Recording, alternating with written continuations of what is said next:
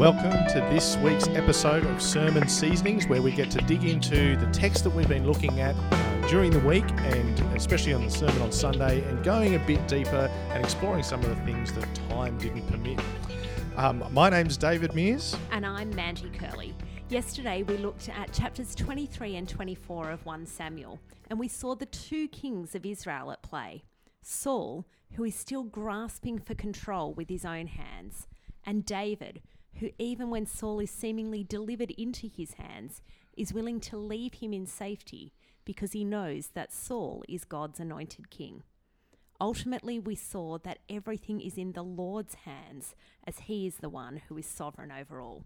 Thanks, Dave, for opening God's word for us. Was a pleasure.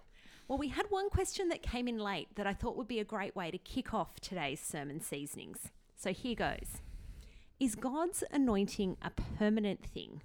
Was it affected by Saul's rejection of God's commands and the fact that God would forsake Saul? Yeah, it's a great question, right from the text. So the short answer is that yes, God's anointing is a permanent thing. Um, what Saul's disobedience did was impact particularly how long his kingship would endure. So, in fact, I'll go back. Let's go back to the source. Uh, 1 Samuel chapter 13, when Saul was first told that the kingship would be taken from him. This is what Samuel says You have not kept the command the Lord your God gave you. If you had, he would have established your kingdom over Israel for all time. But now your kingdom will not endure. The Lord has sought out a man after his own heart and appointed him ruler of his people, because you have not kept the Lord's command. So that's from one chapter, one Samuel 13, um, 13, which would be easy to remember. But the thing that we'll find is is that what you have is two kingships overlapping, two Lord's anointeds, and we see the period in between. Um, Saul is basically going to have his kingdom taken from him. It will not endure but he is still the Lord's anointed. Helpful to see that as we dig into the details. I've got another question for you. It wasn't asked, but I think it's a good one. How do you fit 600 men in a cave, have a conversation, sneak up on a guy, and then go back to where you were and keep chatting some more, and him not even hear that you were there? Yeah, it's a great question. There's there's three reasons. First, light. Second, geology. Third, sheep.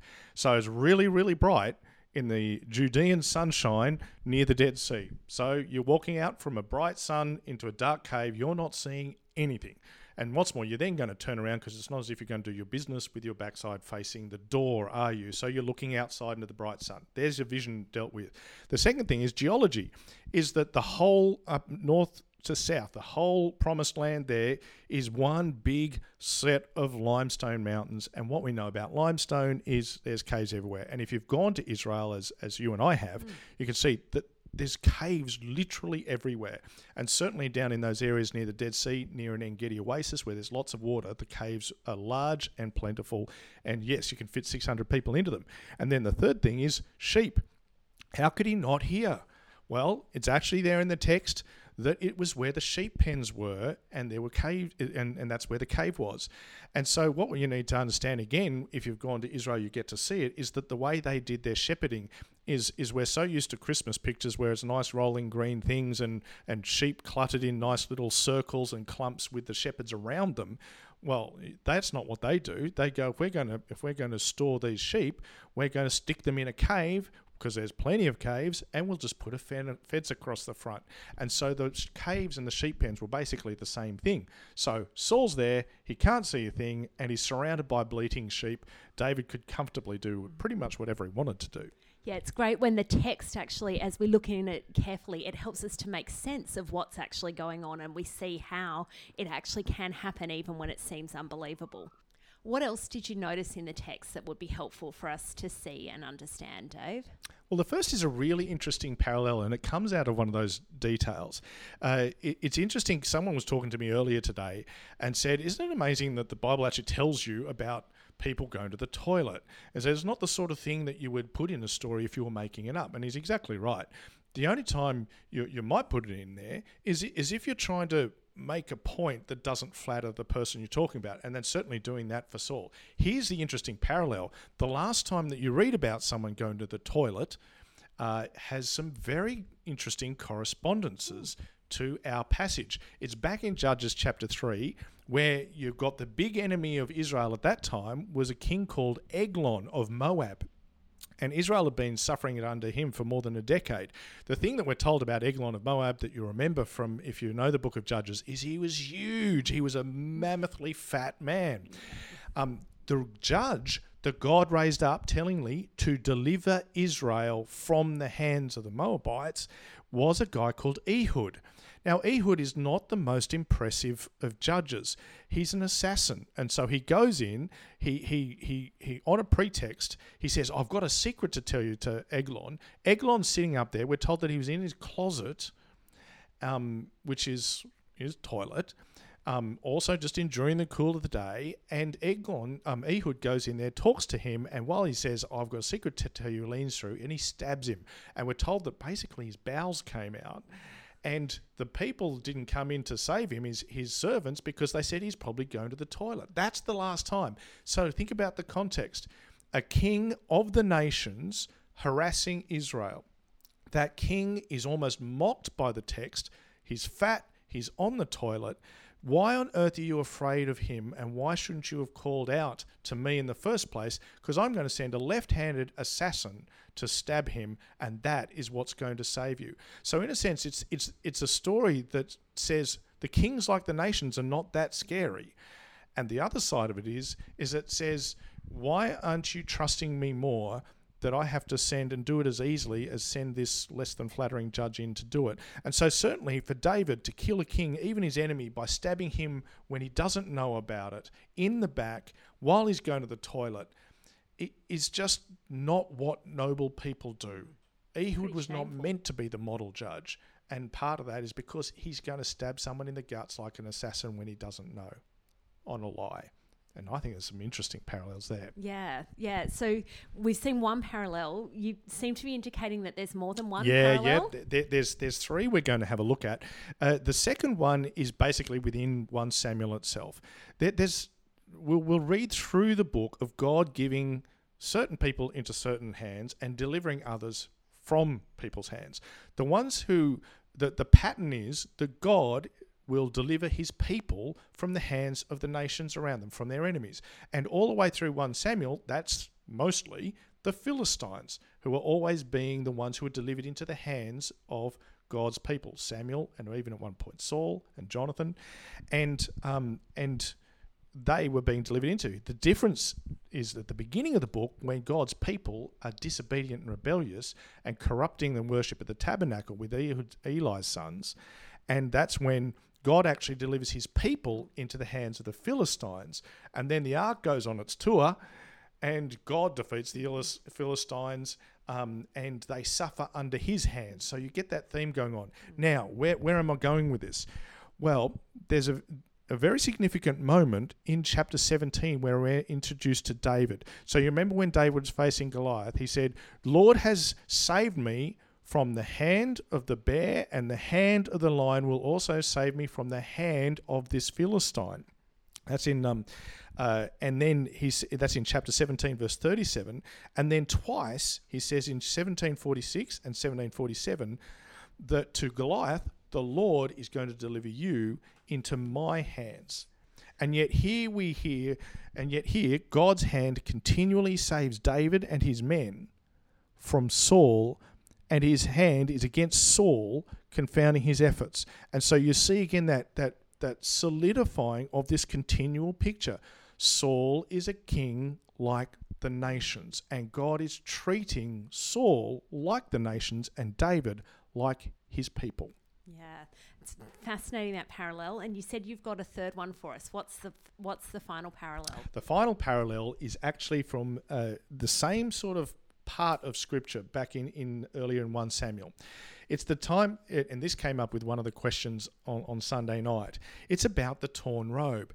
So if you think about it, you've got David coming out and saying, "Hey, I've got the corner of your robe, and you've been treating me unfairly." Now, now, why why wouldn't Saul just say, "You're right. Yes, you're more righteous than me," and all of that, and and why don't you come back and I'll, I will restore you? I'll give you a place of honor. Why does he suddenly say, Surely I know that God has given the kingship to you? That's not the first place you would go. Seems like quite a big leap. Seems like quite a big leap, unless you've had an incident like this happen to you before. This is in chapter 15, verses 20, verse 28, when when Saul uh, grabs Samuel's robe and tears a bit of that robe into his hands. And listen what Samuel says in reply. Samuel said to him, The Lord has torn the kingdom of Israel from you today and has given it to one of your neighbors, to one better than you. And so, what we've got is you can see, imagine Saul looking back to David, the one who he was afraid might take the kingship of him. And what's he got in his hand? A torn section of robe. And you can't tell me that Saul is not remembering what Samuel had said to him with the visual aid that mm. he's given. Yeah, and that's the thing that we get, isn't it? As we dig into the text and look at those details, we actually see how things come together and we understand what's going on. What else should we be noticing in this section of 1 Samuel? Well, something that we didn't really get to look at yesterday is, is also an important theme that starts to build in the passages that we looked at in chapters 23 and chapter 24. So you might remember that the previous passage we looked at, um, we saw the fact that David was this, the, the persecuted Messiah. He was the outlaw Messiah. And, the, and we saw how that lays down a pattern for Jesus, that from the beginning of the kingship of God's people, at least with God's chosen king, it's, he's going to be hated without reason, by the leaders of his own people, even in spite of his innocence, right? And so we see that sort of persecution theme going on, that unjust suffering. Well, in chapter 23, we also start to see that betrayal and abandonment by those that you came to save is also part of the pattern of the Messiah. And that's going to continue and actually strengthen in the next couple of chapters. So, what did we see in chapter 3? We saw David betrayed by Keilah. 23, um, betrayed by Ziph. Then in chapter 25, we're going to see that he is betrayed by Nabal, um, whose flocks he protected when he was in the area of Ziph. And then in the chapter after, he's betrayed by the Ziphites again. Keilah is in Judah. That's David's own home tribe. Worse, he'd saved them from the Philistines. Ziph is in Judah, David's own tribe. And we find out from chapter 25 that while hiding there, he did nothing but good for the locals. Nabal, as we will find out next week, is also from Judah, and in fact, he's a descendant of Caleb, who followed the Lord wholeheartedly. And uh, we're going to look at a bit more of that in next week's mm. podcast. Um, and and he had been served faithfully by David's men, had protected his flocks and herds, and he'd actually prospered from David's care. And he um, uh, sells David out as well. But what we're going to see that is that theme comes to its culmination in 2 Samuel, where, where it becomes closer to home for David, most notably when David's betrayed by his own son, Absalom, whose name tragically meant, My father is peace, but who brought no such peace to David. Yeah, I just love the way that that all comes together, and we see the betrayal in there of David that points to the betrayal of Jesus himself later on. Indeed. What else should we be noticing as we look carefully at 1 Samuel? Well, you remember in a couple of the other podcasts, we've spoken about big structures that, that kind of sit there over it. Well, guess what? We had another one. Um, and uh, you may have picked it up in the sermon, but chapter 23 has got a very interesting big structure. So if you think about this way, first of all, you get um, the Philistines, whom God delivers to David. Then we get Keilah and a passive betrayal of the Messiah. Then we get an incident with Jonathan, uh, which I'll talk about in a minute. Then we get another active betrayal by Ziph. This time it's stronger. It's an active betrayal by the Ziphites. And then where do we finish? With the Philistines again, where God uses whom God uses this time to deliver David from Saul's hands. So so it, it's it's not a complete sort of mirror within itself. It's like you've got an A B C B1 A1 kind of thing. You've got where you get this amplification sort of going through. But remember what we said. If you've got a structure like that, you're thinking, what's in the middle? Yeah, well, that's got to be important. That's exactly. So, what is in the middle of chapter 23?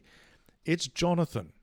It's Jonathan reminding David that God was his strength. It's Jonathan reaffirming his covenant with David, his confession of David's right to the kingship, and his contentedness for David to have rule over his life. And so, if you've got these betrayals, you've got the nations on the outside, the Philistines, and you've got this wonderful segment in the middle that says, Who is God with. And Jonathan's confession of David makes it very clear God is with David. God will save David and deliver his enemies into his hands. Yeah, love the way that that structure works. But isn't there a bigger structure going on than just what's going on in chapter 23, 24? Yeah, because chapter 24 is also the beginning of another one. So if you read chapter 24 and then read a, ahead a couple of chapters, you go, hang on a minute, we've got the same thing happening. So in chapter 24, you have Saul, prompted by the Ziphites, chases David, but he's delivered into David's hands. He's then forced to confess his sin and David's righteousness. Remember, that was chapter 24. Well, if you read chapter 26, you'll read about Saul, prompted by the Ziphites, who chases David, but is delivered into David's hands, is forced to confess his sin and David's righteousness. Now, it's they're, they're not exactly the same thing that's going on. There's different variations in the story, but you can't, you've got to be blind not to see that it's basically the same thing happening again. So hang on a minute. We've got them. They don't happen back to back. They separate over around chapter 25. So here's a challenge, in fact, that I'm going to set for this week is if you're curious, read 25 and you think what might chapter 25 be doing in the middle of these two stories? Yeah. And we'll talk about it uh, next week. So, challenge accepted. Uh, who else will do that? Might be some interesting conversations on Sunday. Indeed. So, uh, where do we go from there? What what other connections should we be making? Well, as we've looked at already so far, uh, it's it's important to realise that more than 50% of the psalms i'm pretty sure are, are, written by david or attributed to david and and so a number of those psalms are windows into david's experiences and his reflection of those experiences at later on in time um, that he's composed uh, about the time and we saw that there were a few of them that were related to the passage a couple of weeks back and there's a couple that relate to today as well. And so Psalm 54 is one of them. So the title for Psalm 54, here's another thing about the Psalms, if you, if you weren't aware. You know how often if you're going to read the Bible and you get a, a, a, something written in italics over the top, like a section heading, you don't read that because you go, well, look, that's an editorial thing that the NIV's put in. Well, here's the thing. When you're reading the Psalms, those little ones underneath whatever the Psalm is, they are scripture. They're, they're not editorials that have been added – by modern producers of Bibles. They're ones added by the original compilers of the Bible. So they're part of the they're text. part of the text. So Psalm 54 is titled For the Director of Music with Stringed Instruments, a Maskil of David, when the Ziphites had gone to Saul and said, Is not David hiding among us? Mm. That's what he does. And they do in chapter 24 and at the beginning of chapter 26. And so let me read it to you and, and, and read you David's reflections upon that time. Save me, O God, by your name. Vindicate me by your might. Hear my prayer, O God. Listen to the words of my mouth. Arrogant foes are attacking me. Ruthless people are trying to kill me. People without regard for God. Surely God is my help. The Lord is the one who sustains me. Let evil recoil on those who slander me. In your faithfulness, destroy them. I will sacrifice a freewill offering to you I will praise your name, Lord, for it is good. You have delivered me from all my troubles, and my eyes have looked in triumph on my foes.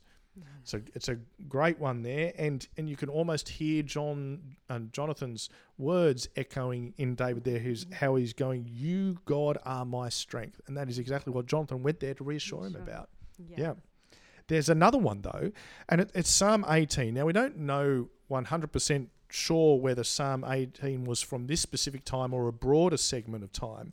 But but let me read to you the title that um, goes over that. It certainly is is reflecting on this time, but probably a couple of others as well. So Psalm 18 um, is entitled "For the Director of Music of David, the servant of the Lord." He sang to the Lord the words of this song when the Lord delivered him from the hand of all his enemies and from the hand of Saul. Um, and the chapters we're reading is when he's being delivered from the hands of Saul. Now, I, am not going to read the whole thing because it's quite a large chapter, but I want you to read David's reflection, his song, uh, from verse uh, 16 to 30. He reached down from on high and took hold of me. He drew me out of deep waters. He rescued me from my powerful enemy, from my foes who were too strong for me.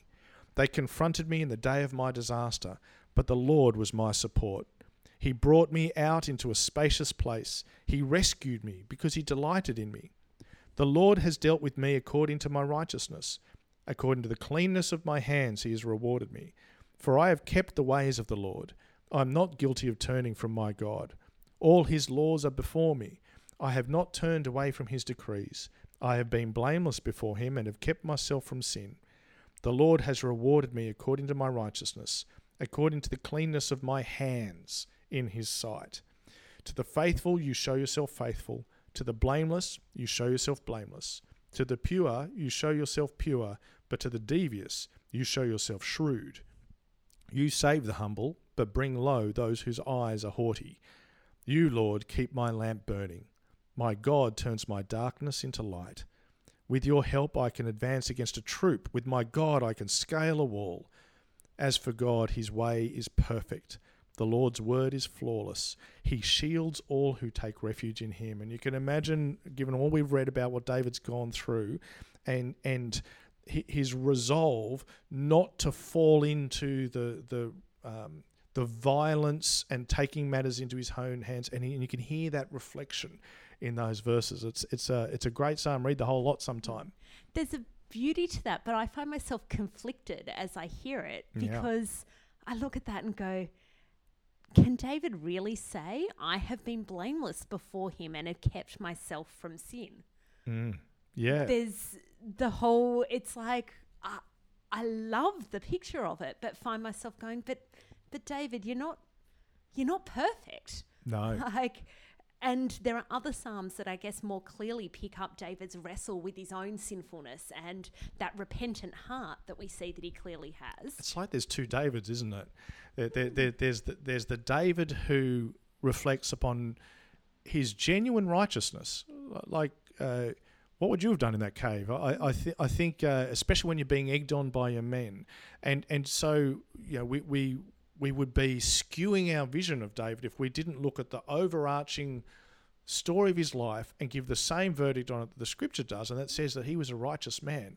And and so he was. And so there's times when he's reflecting upon that especially the fact that he held on to his integrity and and, and didn't fall into these things and when he was being persecuted in like he's talking about in this psalm from pillar to post until he finally makes it to be king himself. And so this psalm is a psalm where he's reflecting upon that upon the unjust persecution that he faced. And in that regard he did act rightly. Mm.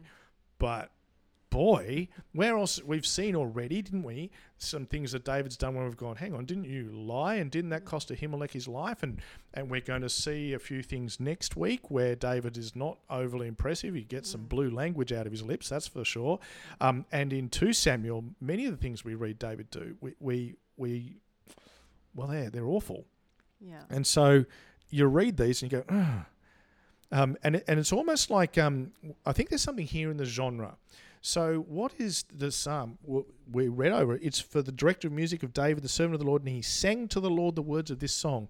You know, it, there is a sense where this is a, a, a Holy Spirit inspired poem where, where David is reflecting upon the distinctive of the fact that I stood firm um, and you rewarded me as you said you would. And so he's reflecting upon that. And, and so you're getting the more uh, you're getting just that lens, in a sense, on David in this. And in that regard, where does it point? And is that where the whole thing that there is the fulfillment in this psalm in David himself yes. and in his life, but we're not supposed to leave it at David because David himself is pointing forward to the Messiah? Yeah, absolutely. And and and where this is in a sense a, a, a lens you could look through at David, it is actually the Christ was actually blameless, 100% perfect and blameless, and, and, and upheld by the Lord, and and was vindicated for his righteousness, and we managed to benefit as David ultimately does as well from the great Messiah's righteousness. And yet, at the same time, there's a great thing is that we also will get a song where David will lament. He will lament about his suffering, and you'll think, well, mate, your life wasn't all bleak. But aren't we glad that he did reflect the way he did when his life was bleak? And aren't we glad as well when we get Psalms like Psalm 51, where he reflects upon his sin and he recognizes that he's the the real David, if you pile together all that he wrote, didn't think that he was perfect by any stretch of the imagination. Yeah. And it's really that perfect picture in the end in verse 30 there of as he reflects on what his God is like. Yes. As for God, his way is perfect. The Lord's word is flawless. He shields all who take refuge in him. It's great. And I think that'll do us for today. Well, thanks very much for joining us for this week's Sermon Seasonings. I've been Mandy. I've been Dave. Don't forget the challenge 1 Samuel 25. What's it doing in the middle of 24 and 26? See you later. See ya.